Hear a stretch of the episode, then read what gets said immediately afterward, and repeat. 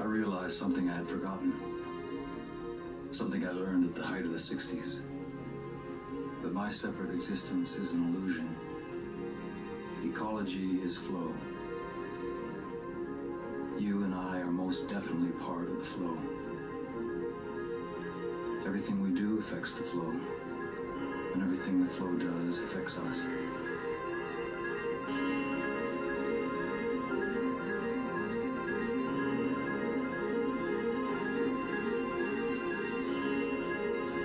Doesn't really matter what I read or think or write.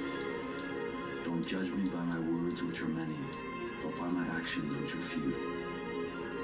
Because if we wait for the meek to inherit the earth, there won't be anything left to inherit.